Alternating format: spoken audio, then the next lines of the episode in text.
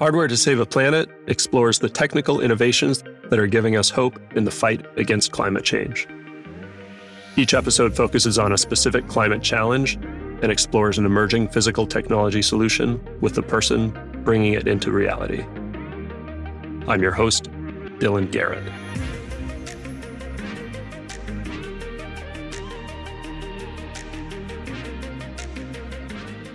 Hello and welcome to Hardware to Save a Planet. We get to talk with two guests today from Modern Electron, Max Mankin, C T O and co-founder, and Mothusi Pahl, Vice President of Business Development. We'll be talking about Modern Electron's technology, which decarbonizes natural gas use by converting gas to clean hydrogen at the point of use without C O two emissions. This is important because hydrogen can be used instead of burning fossil fuels in some of the toughest applications to decarbonize, like industrial process heat production for things like steel manufacturing and steam generation. Just that, as an example, just industrial heat generation is responsible for something like twenty percent of global C O two emissions. So it's a really important problem to solve. By leveraging our existing natural gas infrastructure, Modern Electron's solution can be deployed without waiting for new hydrogen distribution infrastructure to be developed. So this is really cool stuff, and I'm excited to learn more about it. Max and Mothusi, it's great to have you. Thank you for joining us. Thanks, Dylan. Yeah, I really appreciate the opportunity. Great to be here. So I'd love to hear more about your backgrounds and your paths to working on climate and any kind of major inspirations along the way. Max, let's start with you. I've always been really excited about science and technology as it relates to clean energy. And actually, I remember even as far back as, as when I was a kid growing up, I was encouraging my parents to get a wind turbine in the backyard. And at the time, it was way too expensive, and it's still pretty expensive for homeowners to do this. So I ended up building my own, actually out of a dishwasher motor, and it only made about ten watts. So it really did not help them with their power bill.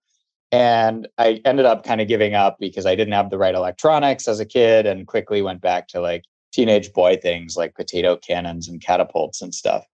But that passion kind of remained, and I did my undergrad at Brown in physical chemistry and materials engineering, and worked on an, a catalyst for fuel cells, and then got my P H D at Harvard working on projects for improving solar radiation collection and energy efficiency.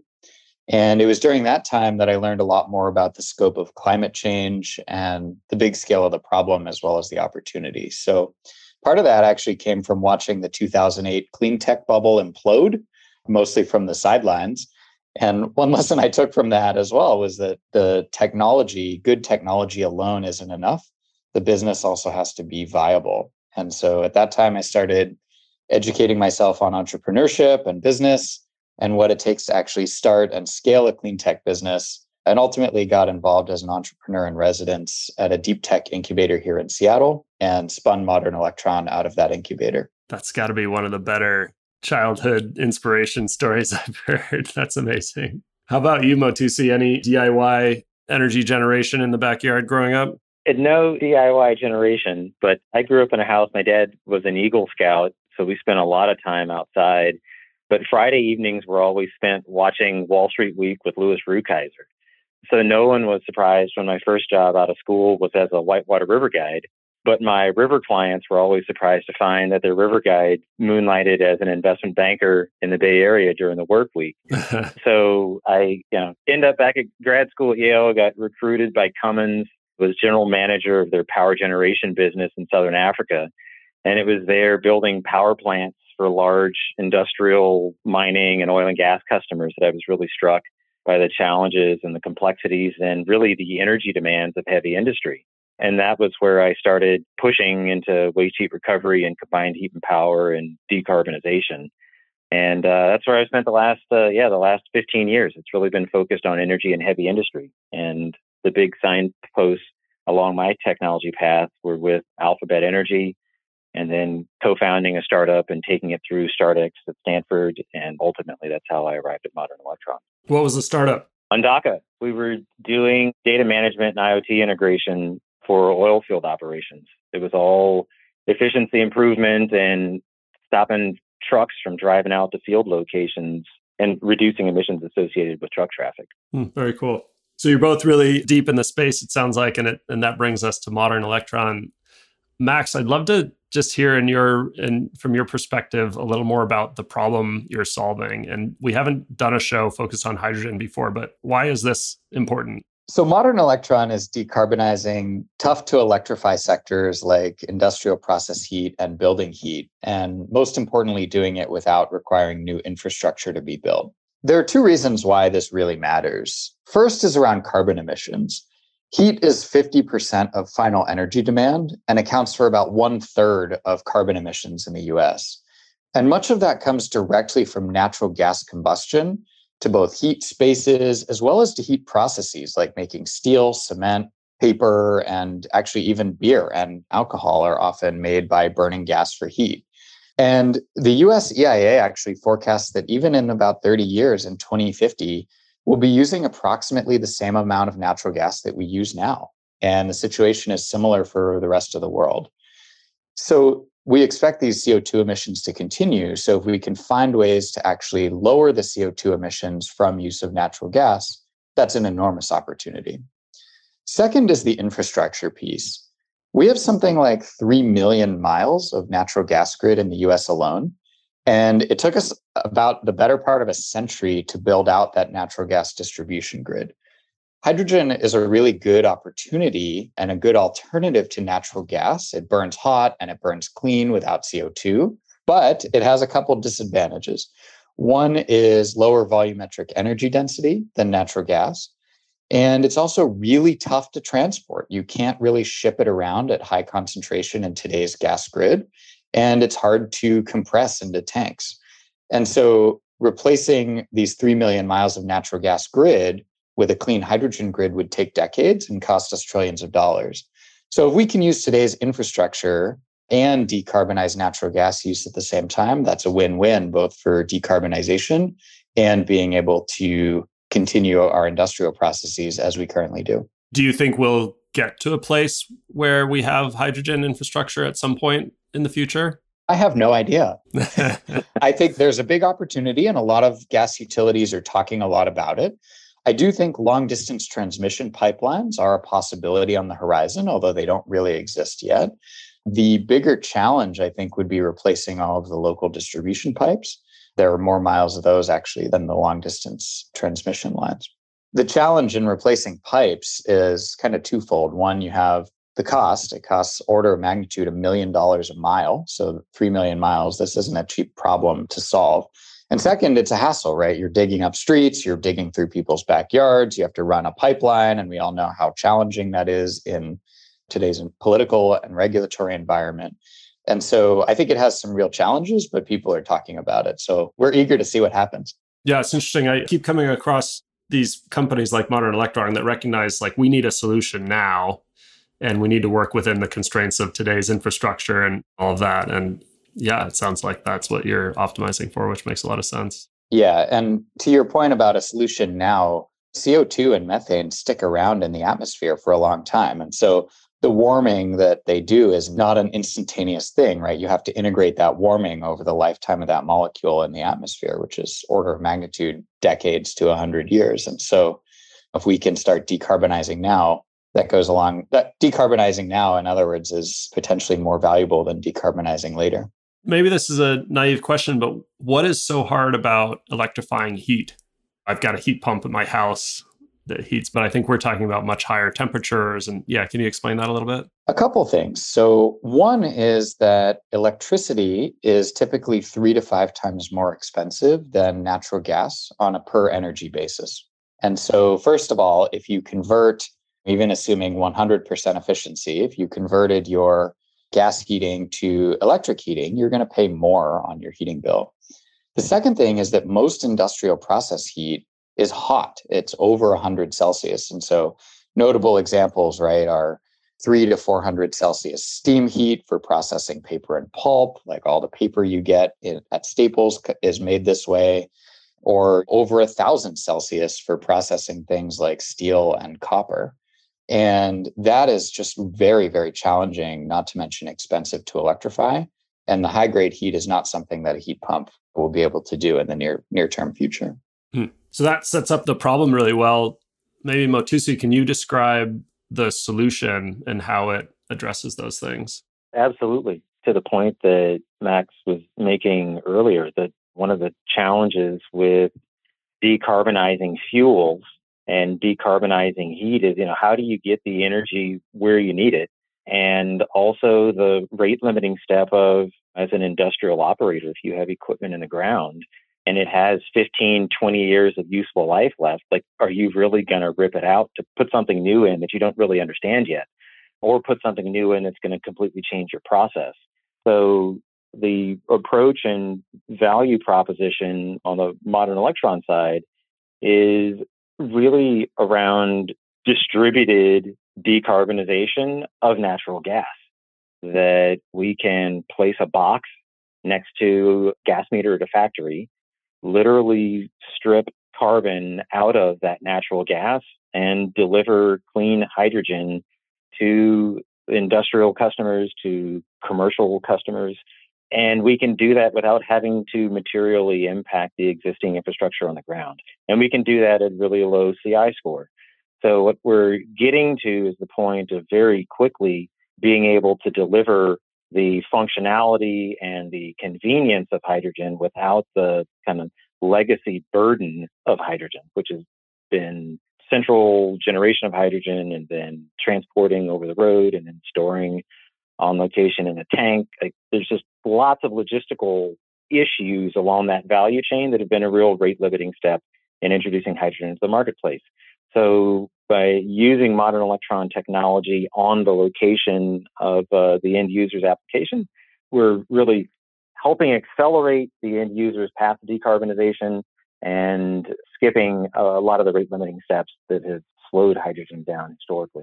Yeah, as you're describing it, I'm kind of thinking of it as the nat- so natural gas is C H four, or I'm no chemist, but basically you're using the gas as a delivery mechanism for hydrogen atoms, right? It's one carbon and four hydrogens. That is exactly. That's right.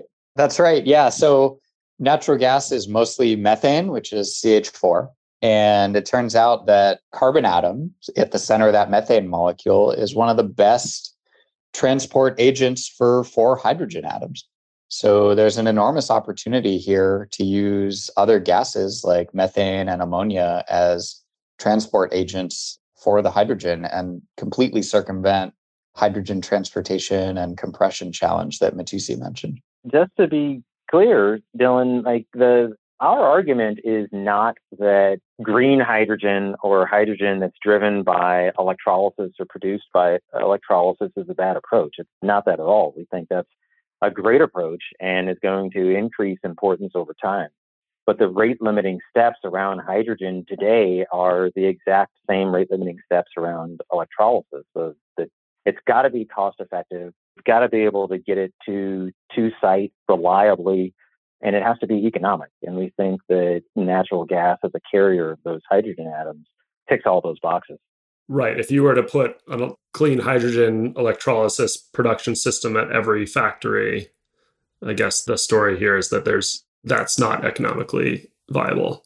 Today, it is not, for a number of different reasons. One of those, Max mentioned earlier, the cost of electricity versus the cost of natural gas.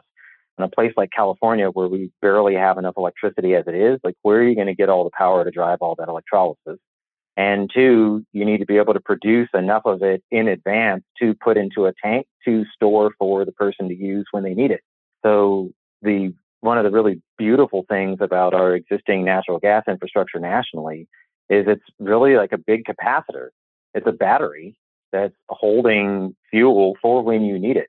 So we're really leveraging and building off of functionality that's already in our existing natural gas infrastructure.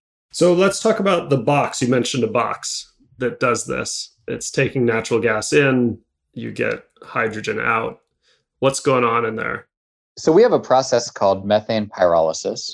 And methane pyrolysis is basically when you heat up natural gas a whole lot and you split that carbon and hydrogen bond. So for every atom of C H four that goes in, you get two molecules of H two and one atom of C coming out. The H two can then be used for whatever you want, on-site process heat. You can run it through a fuel cell or an engine to generate power. You can use it in a chemical process. And then the carbon comes out basically like fluffy black powdered sugar. So this is called carbon black. And it's widely used in things like making tires, making asphalt, and uh, roofing shingles, and so on. And actually, that's what makes like tires and roofing shingles black, is the carbon black in there. Pyrolysis, just to explain that, you're, can you describe how that process works? So pyrolysis is basically when you get the methane molecule really hot. And so the simplest way to think about this is, let's say you have a really hot tube. And so you flow your natural gas through that really hot tube. The methane in that natural gas will just split. That thermal energy from the heat over a thousand degrees Celsius is enough to actually just perform this chemical reaction and split the natural gas into carbon and hydrogen. The real challenge that we're addressing is, A, how do you do this efficiently and cost effectively, right? Getting that heat in, getting it hot, getting the gas to flow through efficiently, that's all very challenging. And second is, how do you get the carbon out? That's been one of the big fun technical challenges to solve, and we have some really cool solutions. Maybe we'll get into the technology a little bit later. Before we do that, Mothusi, I'd love to hear more about the business model, and just maybe we can start with kind of, who are your customers and what are you selling to them? Is this, are you selling equipment or a service of some kind? So all of our customers today, you can draw a straight line from natural gas. They are either commercial or industrial in nature, or maybe running high density residential buildings, but they have large process heat or space heating or water heating demand. That's kind of, broadly speaking, category one. Category two are gas utilities with major stakeholder pressures to decarbonize and under major pressure to reduce their scope three emissions. Got it. So they would be within existing, their existing kind of natural gas infrastructure and distribution. They would be placing your systems in places where they would then sell hydrogen to their customers. Absolutely. So I mentioned earlier that our boxes are typically deployed at the meter, at a customer location. That can be behind the meter, so between the meter and the customer site, or it can be in front of the meter where the utility is literally delivering the gas. So one of our questions is, in terms of a preferred operating model from a utility, like, do they want to bundle pyrolysis unit with a meter? Do they want to be involved in the deployment of hardware on a customer site to help the end user decarbonize? Or do the utility want to be at arm's length? And I think the jury's still out there. But one of the interesting things that we're finding is, you know, in my career, I've never seen utilities move as quickly as they are today in trying to understand for themselves what this future state of hydrogen looks like. So we're working on both sides of the meter. We're working with gas utilities and we're working with large consumers of natural gas. Mm-hmm. And in both cases, you're selling them a piece of equipment, and then they're maintaining and they're owning and maintaining it. Good question. So more often than not, what we see on the, like, if you run a factory, very few people on a factory want to be responsible for running another piece of equipment. Most of the folks in a factory with a heating load just want to buy natural gas. They want to buy fuel. So in those instances, we think the longer term proposition is probably B T Us as a service, selling fuel for heat. On the utility side, the primary interest there is, you know, utilities are, are unique in structure because they have like a legal mandate to be able to pass the cost of their infrastructure onto customers. So utilities really like buying hardware because they can fold that into their rate base. So we think one business model associated with utilities is our selling the hardware and then an ongoing service contract. But in the factory space, more often than not, it doesn't seem like they want to buy. They want to decarbonize, but they don't want to buy the hardware. So in a factory, they just want the hydrogen. The utility wants the hardware so they can pack it in the rate base. And can you unpack that purchasing decision a little bit more on the factory side? So are they, it sounds like they're motivated to decarbonize, and maybe that's aligned with, I don't know, is that regulatory pressure? So there's no question that they're motivated to decarbonize, but they are also motivated to manage their costs. They have CapEx that they got to keep in check, and they've got OpEx they got to keep in check. And in a space where electricity prices are constantly increasing, the idea of maintaining non-electric heat source and a low-carbon heat source is of high value. And if the opportunity cost is a question of, well, do I swap out, if I need to reduce my carbon footprint, am I going to swap out the furnace or the boiler that I have today?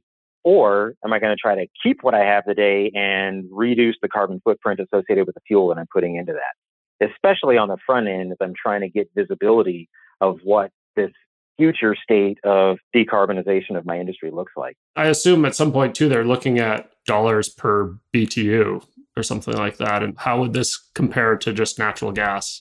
Yeah, so in terms of unit economics, the easiest way to think about what we're doing is the conversion of natural gas into hydrogen is we're a ratio roughly of about two to one. So for us to decarbonize your fuel source, you're going to put twice as much natural gas in to get carbon-free fuel out. And that's really the life cycle cost that we go through with our clients. At the end of the day, if you're not interested in decarbonization, there's no reason for you to do this. But if you are interested in decarbonization, then the question is, how much do my decarbonization opportunities cost? And what are the ancillary costs of me swapping out equipment? What are the ancillary costs of me having to rejigger my business because now I have a new process in place? And those are really high value conversations that we have with our customers on their front end, is really understanding how they're forecasting natural gas prices, because that's the primary input in their cost model. Mm-hmm. So you're producing, or the system produces carbon black. Is that, I know that's valuable, like Max mentioned, for a number of different uses. Is that something that your customers could monetize or that you would monetize in some way? What what happens with that? That is a great question. So our economic model is not contingent upon us realizing revenue in the carbon black department. So if we can find customers, and there's no reason to suggest that we can't, if we can secure offtake agreements for that carbon black, that ends up being an economic benefit for our end users. But our technology did not originate with optimization, or we were optimizing for hydrogen production, not optimizing for carbon black production. So on the front end, our expectation is whether this is can end up as a soil amendment or can end up in asphalt on a road, we're pretty agnostic on where it ends up. We know that it is a high value output, and over the coming months, we expect to have some pretty significant re- releases around commercial progress just on the carbon black side. But in the interim, carbon black is really easy to sequester. It's a lot easier than C O two. You don't have to pressurize it. You don't have to gather it. You don't have to put it in a pipeline, and you don't have to inject it in the ground. Really, you can put it in the ground and put dirt on top of it, and it is officially sequestered. Hmm. Max, let's talk about the technology a little bit more. So you started talking about pyrolysis, and I guess I'd love to hear what about this has required innovation, and this is a hardware kind of focused show. So I'd, anything you can share about kind of the challenges on the hardware side would be really interesting to hear about. This is a challenging system to build. And as we mentioned earlier, methane pyrolysis operates really hot. So it's about one thousand degrees Celsius. And hydrogen and methane and all these things, they're potentially challenging gases to handle. And so a lot of the challenge has really been around two elements. One is, how do you get this thing hot and reliable such that you can efficiently split the methane or split the natural gas into carbon and hydrogen without the thing breaking, right? And, and there aren't that many commercial systems in the world that operate at these kinds of temperatures. So we've had to go through a lot of iterations to make sure that we have, for instance, our high temperature joints worked out correctly, and our materials selection is really important to make sure we pick the right materials and the qualified materials to make sure that, hey, this thing's going to be reliable and work consistently out in the world. The second challenge, as we kind of hinted at earlier, is how do you actually get the carbon out? So carbon black is like, it's sticky and it's fluffy. And you can think of like if you mixed uh, a little bit of glue into like powdered sugar and mixed it up, it would feel sort of like that when it's hot and like coming out of the system when it's freshly generated. And so it grows in a lot of forms. And if you don't handle it right, it ends up actually clogging filters and pipes, and it'll get in pumps and degrade the seals and cause all kinds of problems. So a lot of our work so far has actually been on developing some amazing carbon handling designs that actually continuously move the carbon out of the pyrolysis system. So out of that tube, we talked about the hot tube where the methane is split into hydrogen and carbon, And so this system is basically continuously moving the carbon out of that system and into a collection area for reuse or disposal. Can you talk about what that looks like? Is it, do you have, I don't know, I'm picturing like an auger and some sort of filter system. What does it look like? Yeah, so it's a version of an auger that's specifically designed to operate in this super high temperature environment with a specially designed seal to contain the hydrogen. A lot of what we tapped here was around high temperature material selection. So making sure that this thing, A, is properly thermally insulated, and uh, B, is made out of the right materials so that it works reliably. And then ultimately, you know, what we use are kind of downstream from that are kind of the standard carbon black handling systems. So think like cyclones and filters, as you said, and things like dropout boxes. And so the real key is some of the microscopic design. So as one example, in like design for handling carbon black, it's so sticky that oftentimes any constriction in a pipe will just clog because it just sticks there and forms these little bridges over pipes. And so what you have to do is be really careful about like all the angles of those faces in your pipes. So like if you have acute angles, that's really bad, that'll clog, whereas obtuse angles tend not to clog quite as much. And so you have to be really careful about at every point in the entire system, where do you have these potential clog points and how do you design those out? Have you run into anything along the way that has been sort of a technical roadblock that you just didn't know, or a failure point where you're just like, I don't know what, how we're going to get around this? Nothing quite that severe, thankfully. I mean, I could talk to you all day about the setbacks we've had. There are so many. As one example, we talked earlier about really high temperature materials and having to have those materials joined to one another. And so we have all these joints and interfaces, and at, you know, one thousand C, these things break, right? And this is hard to simulate because material properties in these kinds of regimes just aren't known. And if you misalign something by a millimeter, that puts a new stress on this, this piece and it'll crack, and then you have a leak. And it's really frustrating when you keep failing and failing and failing again and again. But I, I've come to kind of accept and embrace that that's often the inherent nature of doing something that's new and hard and meaningful in deep tech hardware like this. And R and D, unless you're incredibly lucky, is ninety-five percent or more like failure and iteration.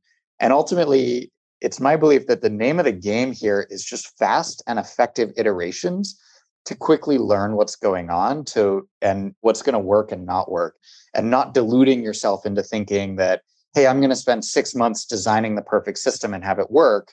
You don't know. It's the first of its kind. It's probably going to fail. And so I think the name of the game for me and my technical leadership team is how can we iterate and learn as fast as humanly possible and make failure part of our culture, because we want our team to be able to enjoy that learning process and stay energized despite repeated failures, failures, failures, failures on the way to all these solutions. I love that.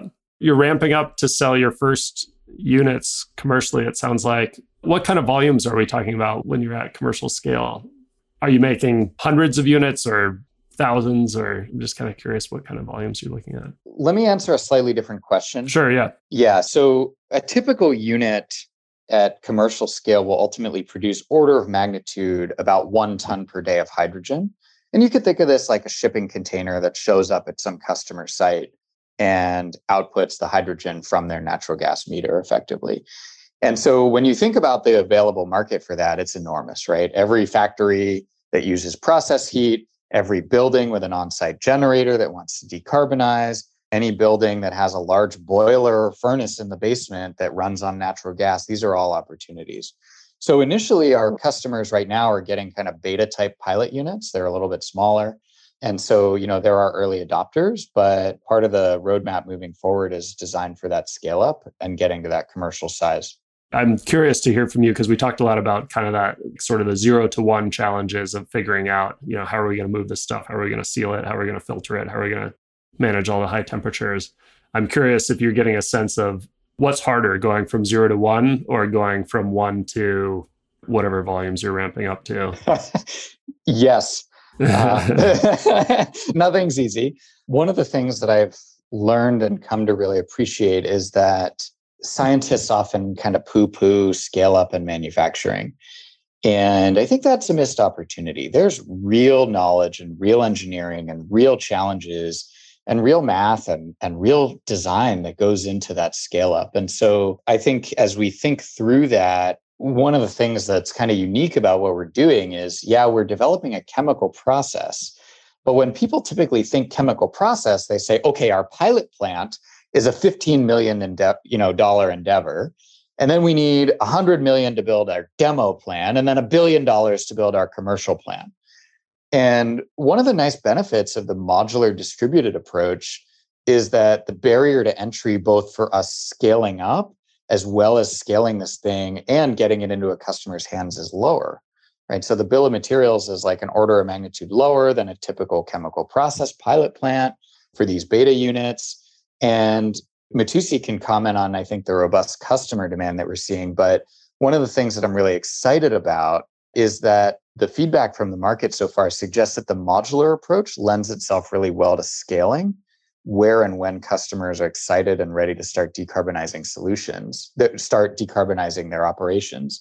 And so ultimately what that means is we're producing more of these things, right? So we're producing a lot of these shipping containers as opposed to one big plant.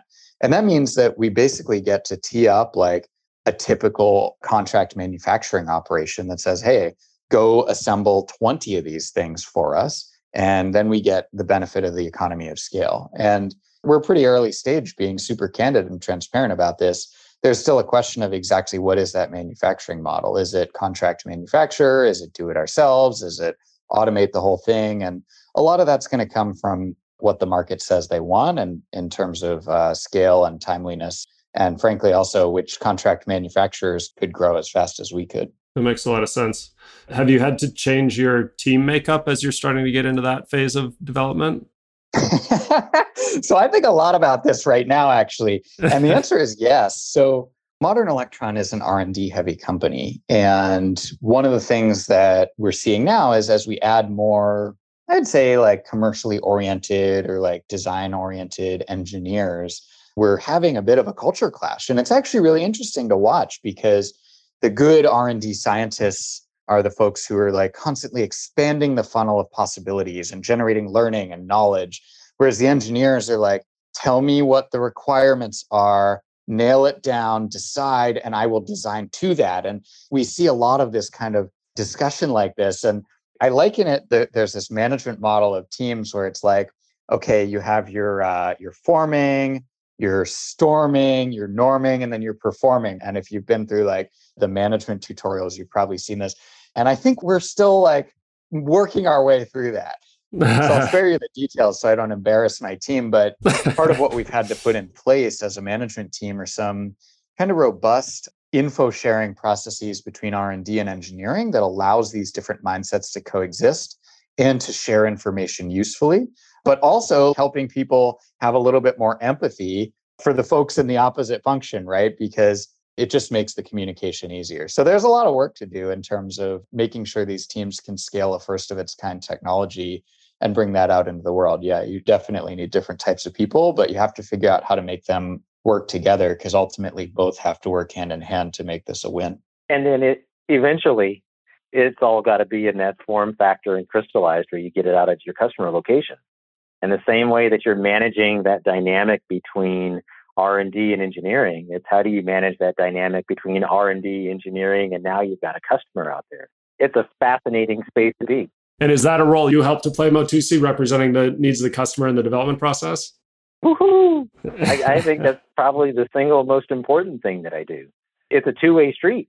We're early enough in the marketplace where our, we have some very sophisticated customers, but in understanding the use case and what needs to happen on both sides, that you're constantly navigating and trying to pin down, okay, if we can deliver X, Y, and Z, what can you do with that? How much are you willing to pay for that? How long is it going to cost to do system integration? And does that become like a rate limiting step in our in our path? It all, that's the brilliant part of being in early stage hardware space, is that it's not as easy as software where you can go back and rejigger and just regurgitate a new product like Max is talking about. Regurgitating on the hardware side takes years. as a hardware engineer, I love talking about how much harder it is than software. I think we're all biased on that front. But I also think that we can learn a lot, right? The rapid iterations and rapid learning cycles, like that applies to R and D too. It really also applies to kind of like customer learning and iteration between engineering and customer to kind of negotiate those requirements, right? And we've had to do quite a bit of that. And I, I personally love working alongside Mothusi and our customers and kind of at the interface between engineering and customers to say like, hey, customer, we can't really do this. Are you cool with this? And kind of going through that negotiation, right, to find a win-win solution. It's not always easy. And, and sometimes people say no. That's always part of the fun is how do you get creative and find that win-win and negotiate between competing requirements. That's really interesting. And it's probably especially fun because you're providing something that doesn't exist today. So it's you're kind of in that, what is it? If if Ford had asked people what they wanted, they would have said a faster horse. You're giving people something new that they wouldn't necessarily know what how to ask for because it doesn't exist. So I, I, that customer requirements gathering journey is pretty interesting. Totally. And part of the magic here is like, we do get to kind of paint a picture of what the future looks like. And part of it is also more traditional requirements gathering, but there's definitely a little bit of customer education because nobody's ever thought about solutions like this before. And so, you know, some people who we talk to, I would say like, we tell them what we're doing and their eyes light up and they're like, oh, wow, this might change the game for me or my company. And other people, we have to drop a few more breadcrumbs along the way to help them see the the potential future. And thinking about that future and what it is, like at steady state in like ten years or something, and I'm not going to be foolish enough to give you a specific timeline at any real resolution, but like I want any of these customers who use a lot of natural gas to be able to come to us and, and say, hey, we're ready to decarbonize. And we'll show up a few weeks later or a couple months later with a shipping container, help you hook it up to your gas meter. And then within a few days after that, you're getting hydrogen that helps you make your beer or your steel or your copper or whatever in a way that's no longer emitting C O two. And Max did say beer first. So let's make sure we've got our priorities straight. Yeah, it's good to know what's important. And I can just add another piece there. Max talks about like educating these potential customers. There's no question it is educating, but oftentimes it's like challenging them. It's challenging the assumptions that they have, challenging not only their understanding of what is today, but what is possible in the short term, in the long term. And we're creating these new pathway scenarios. It can be a really frustrating place to be, but it can also be probably the most rewarding space on the planet, where when their eyes light up and they get it, then there's no turning back. Yeah, that's when you become really, really valuable to your customers, when you challenge them, you push them. You started talking about the future a little bit there, Max. I'm curious, are there other problems you might tackle on the roadmap or that you would put on the roadmap had you more time and resources to do so? One holy grail in the hydrogen space that people haven't been able to figure out is how you store gaseous hydrogen at a reasonable energy density. And the state of the art in terms of hydrogen storage right now is if you have a hydrogen tank, I think about five percent of the overall weight of the storage system is hydrogen and ninety-five percent is the tank. These high strength but lightweight tanks are definitely a holy grail that I don't think anybody's figured out yet. Same with storage, right? How do you store hydrogen at really high energy density, but without having to use a ton of energy to compress it to eight hundred atmospheres of pressure or something like that? I think that's a really unsolved problem. Because your customers won't have to store it. They'll use it as it's just on-demand hydrogen as they need it. That's exactly right. Yeah. Yeah. A few last closing questions, and this is for you, Max. How optimistic or pessimistic are you about the future of our planet and why? We have a lot of reason for both optimism and pessimism. And uh, very candidly, I, I'm not sure I can make up my mind one way or the other. I see two really big challenges to addressing climate change at a global level. One that really keeps you up at night is that the majority of C O two emissions are going to come from the developing world in the next fifty years. And that's concerning because these countries don't necessarily have, for instance, the infrastructure or frankly the funds to be able to reduce C O two in the way that Europe has has kind of been the pathfinder on, and the U S and Canada are fast followers on. And as one example of that, there's this horrifying reality, which is that the majority of C O two emissions reduction from Europe in the last ten years has actually come from industry moving overseas, not from actual changes to the way that we do things in terms of how we make things or burn fuels. And so I think this is a real challenge that we as a global kind of climate tech and climate change community need to think about, is how do we make our solutions available both in U S and Europe, but also in the rest of the world. And the second challenge is that most clean tech solutions are still more expensive than traditional solutions. And this is what Bill Gates refers to as the green premium. And I like that term. It basically refers to how much more expensive the green solution is than business as usual. And what this means is that we either need to institute better incentives, either positive or negative, for clean tech that don't just drive dirty processes overseas, or we need to innovate, right, and find cost-effective solutions. But I also think that there's a lot of reason for optimism. And a big one that I'm seeing is that we're getting better and smarter and more educated about addressing emissions in non-traditional sectors. And people are coming to realize that, hey, the power grid is incredibly important to decarbonize that, but that's only twenty percent of our country's C O two emissions. And we have agriculture, industry, transportation, and so on. And these things all contribute massive amounts of C O two. But what's really encouraging is that I'm seeing a ton of innovation in these other spaces, whereas ten years ago, I would say most of it was only in the power generation sector. Mothusi, who is one other person or company doing something to address climate change right now that's inspiring you? Henrietta Moon and Christopher Carson at uh, Carboculture. I think carbon capture is a critical piece of the equation. They're doing some really disruptive work in distributed carbon capture, particularly around agricultural waste. And Christopher and I uh, met uh, years back at StartX, and we've cross-collaborated around fixing carbon. And I just really get inspired by the work that uh, the technical team over there at uh, Carboculture is doing. Cool. I'll have to look them up. That is definitely a big problem. And there's it's amazing sort of the diversity of approaches people are taking. So I'm excited to see what they're up to. Thanks for giving them a shout out. Max, anyone you would add? Yeah. So I'm really jazzed about what a company called Carbon Cure is working on. And they basically have a solution to do C O two capture and reuse in cement production.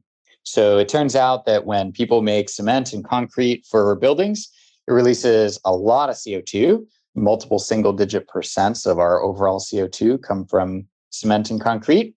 And so these folks have a solution that's really cool. And they they install this kind of modular unit on site at a cement plant and lower the carbon intensity of producing concrete. And so I think that is really cool. And Rob Niven and his team are incredible technologists and incredible product people as well, with the way they've been able to get like a really hard tech deployed in an industry that has been doing the same thing for literally a few thousand years and is characteristically or maybe stereotypically a little bit conservative. They've actually made some really impressive inroads and have started to make an actual real appreciable dent in in uh, C O two emissions from that industry. Awesome. I've read about that, but don't know much about it. So I'm going to have to look those guys up too. That'd be a fun episode to do. What advice do you have for someone not working in climate tech today who wants to do something to help? So I have three pieces of advice, and I could probably go on all day about this, but first is related to what we were talking about before. The goal in climate tech should be to decarbonize affordably. It really shouldn't matter what fuel or energy source or industry people are looking at. And so to that point, there are lots of opportunities for getting involved in climate tech or climate change that don't relate to batteries, solar, and wind, right? And that's what gets most of the attention even still, is decarbonize the electricity grid. And we talked about concrete as one example. We've already talked about metals and steel and copper and buildings. And there are tons of challenging and important problems in other sectors and with other technologies. And I'd suggest people seek those out and don't go with the herd, because at this point, solar and wind and soon batteries are commodities. And so it's going to be hard to differentiate your offerings if you're doing real tech innovation. Second thing is that a lot of friends ask me how they can get involved in climate change and climate tech, and a lot of them come from the software world. It's pretty timely. I don't know when this, this will be released, but yesterday, Elon Musk had this funny tweet, which is something like, take materials science one oh one, you won't regret it. And that applies in this context, right? Because C O two is a molecule, and energy and climate change exists in the world of atoms, not bits. And maybe I'm preaching to the choir here, a bunch of hardware engineers, but lots of Silicon Valley people say software is going to eat the world, and they're really not wrong. I mean, look at what's come out of Silicon Valley in terms of value and improvements to people's lives. But software alone can't solve climate change. It has to pair with hardware. So if you're going to get involved, make sure you understand how to do the some of the basics of the how the hardware in your sector works, and make sure you know how to do like back of the envelope calculations through important units like mass, energy, and power. And a lot of people don't even have the, the kind of basic like back of the envelope skills to do that. So I think that's a must have if you're going to get involved in this industry. And then I think the last thing to emphasize is that it's not just the technology or the hardware that matters toward addressing climate change. And here's where I'm going to annoy some of the hardware engineer listeners. So I touched earlier on cost-effective solutions, right? Energy and industrial production are some of the biggest industries on the planet. And the companies in these industries or these sectors, excuse me, have a mandate to return value to shareholders and earn a respectable profit. And I respect that a lot. So what that means, though, is that for any clean tech solution to actually scale and make the real C O two impact that we want it to have, it has to be cost-effective and it has to be convenient. And what that means is we need the technologists, the hardware engineers like me and you, Dylan, working really closely with the financiers, the manufacturing and operations experts, like we talked about. That's its own really hard challenge, is getting things at scale and cost-effective. Industrial designers, salespeople, policymakers. And I see this attitude often in scientists, which is, well, I worry about the scientists and the engineers do their thing and the M B As do the other stuff. And vice versa from the business folks and the policy folks and the design folks. And I even see that silo attitude sometimes between engineers and scientists in the same company, like what we talked about earlier. But that's a missed opportunity. And some of the most effective business, policy, and technology folks I've met are at least able to tango with the basics in the other domains. Because ultimately, if you understand what the other domains need, and their constraints and their goals, it helps you design better, effective solutions in your own domain. And so if we can learn to speak each other's languages, we can build better, more cost-effective and practical solutions that actually scale and actually work with regulation and the customers will actually buy. And that's really important, but it takes work. And yes, that means you have to go read a book on the weekend or read Come Up to Speed or get out of your silo and have a conversation and get curious. But the hard truth is all of these conditions are binary. The tech has to work and the business has to work. Otherwise, we're not going to get climate tech to the scale that we need to make the impact on climate change that we need it to. I love it. It's really practical advice. And I particularly like that you're calling out that there's almost, it's very multidisciplinary and everybody's got to work together, but kind of regardless of your background, there's probably a, a place for you to play. So I appreciate that. Thank you. Mothusi, how about you? In my mind, in climate tech, it, it, as in a lot of other startups, the I, there's the chunk of work that's the idea, there's the R and D, and there's the implementation. And I think a lot of people who are interested in climate tech like get hung up on the idea that, you know, if I don't have the idea, then I can't do it. But at the end of the day, probably the hardest part, like once you get past the science, is the actual, to Max's point, like it's got to scale, it's got to be cost effective. How do you implement it? How do you get heavy industry? How do you get big established sectors that have a set operating model to start thinking differently? And I think that the big challenges, number one, are don't boil the ocean. We need to understand that decarbonization is a big space, but you're going to get You're not going to make any progress if you don't pick a single project and dig and dive in. So find a problem and work on that one single problem. But then this doesn't have to be in the idea and R and D phase too, that there are and need to be subject matter experts in implementation. That means that you don't have to be at a startup to do climate tech. I mean, probably the biggest opportunities for large-scale decarbonization are in big corporations. Like, we need advocates on the inside. We need thinkers challenging the kind of status quo on the inside. That it's bigger than just the startup universe. I think a lot of people think that if I'm going to do something in climate tech, I have to be in Silicon Valley. It doesn't matter where you are, and it doesn't matter what company you're working in. I think it's the state of mind and really a willingness to lean in. That's a really good point, and easy to forget that kind of sometimes being in the Silicon Valley bubble. Thank you. Well, Max and Mothusi, that was a really fun conversation. I really appreciate all your time and everything you're doing. I'm excited to see where Modern Electron goes. I'll be cheering from the sidelines. Thanks, guys. Thanks so much, Dylan. Yeah, we're excited about what we're doing, and uh, we appreciate the opportunity to chat with you and your listeners about what we're up to. Yeah, thanks for having us. Hardware to Save a Planet is brought to you by Synapse. To find out more about us and how we develop hardware solutions for the world's most ambitious companies, head to synapse dot com. And then make sure to search for Hardware to Save a Planet in Apple Podcasts, Spotify, and Google Podcasts, or anywhere you like to listen. Make sure to click subscribe so you don't miss any future episodes. On behalf of the team here at Synapse, thanks for listening.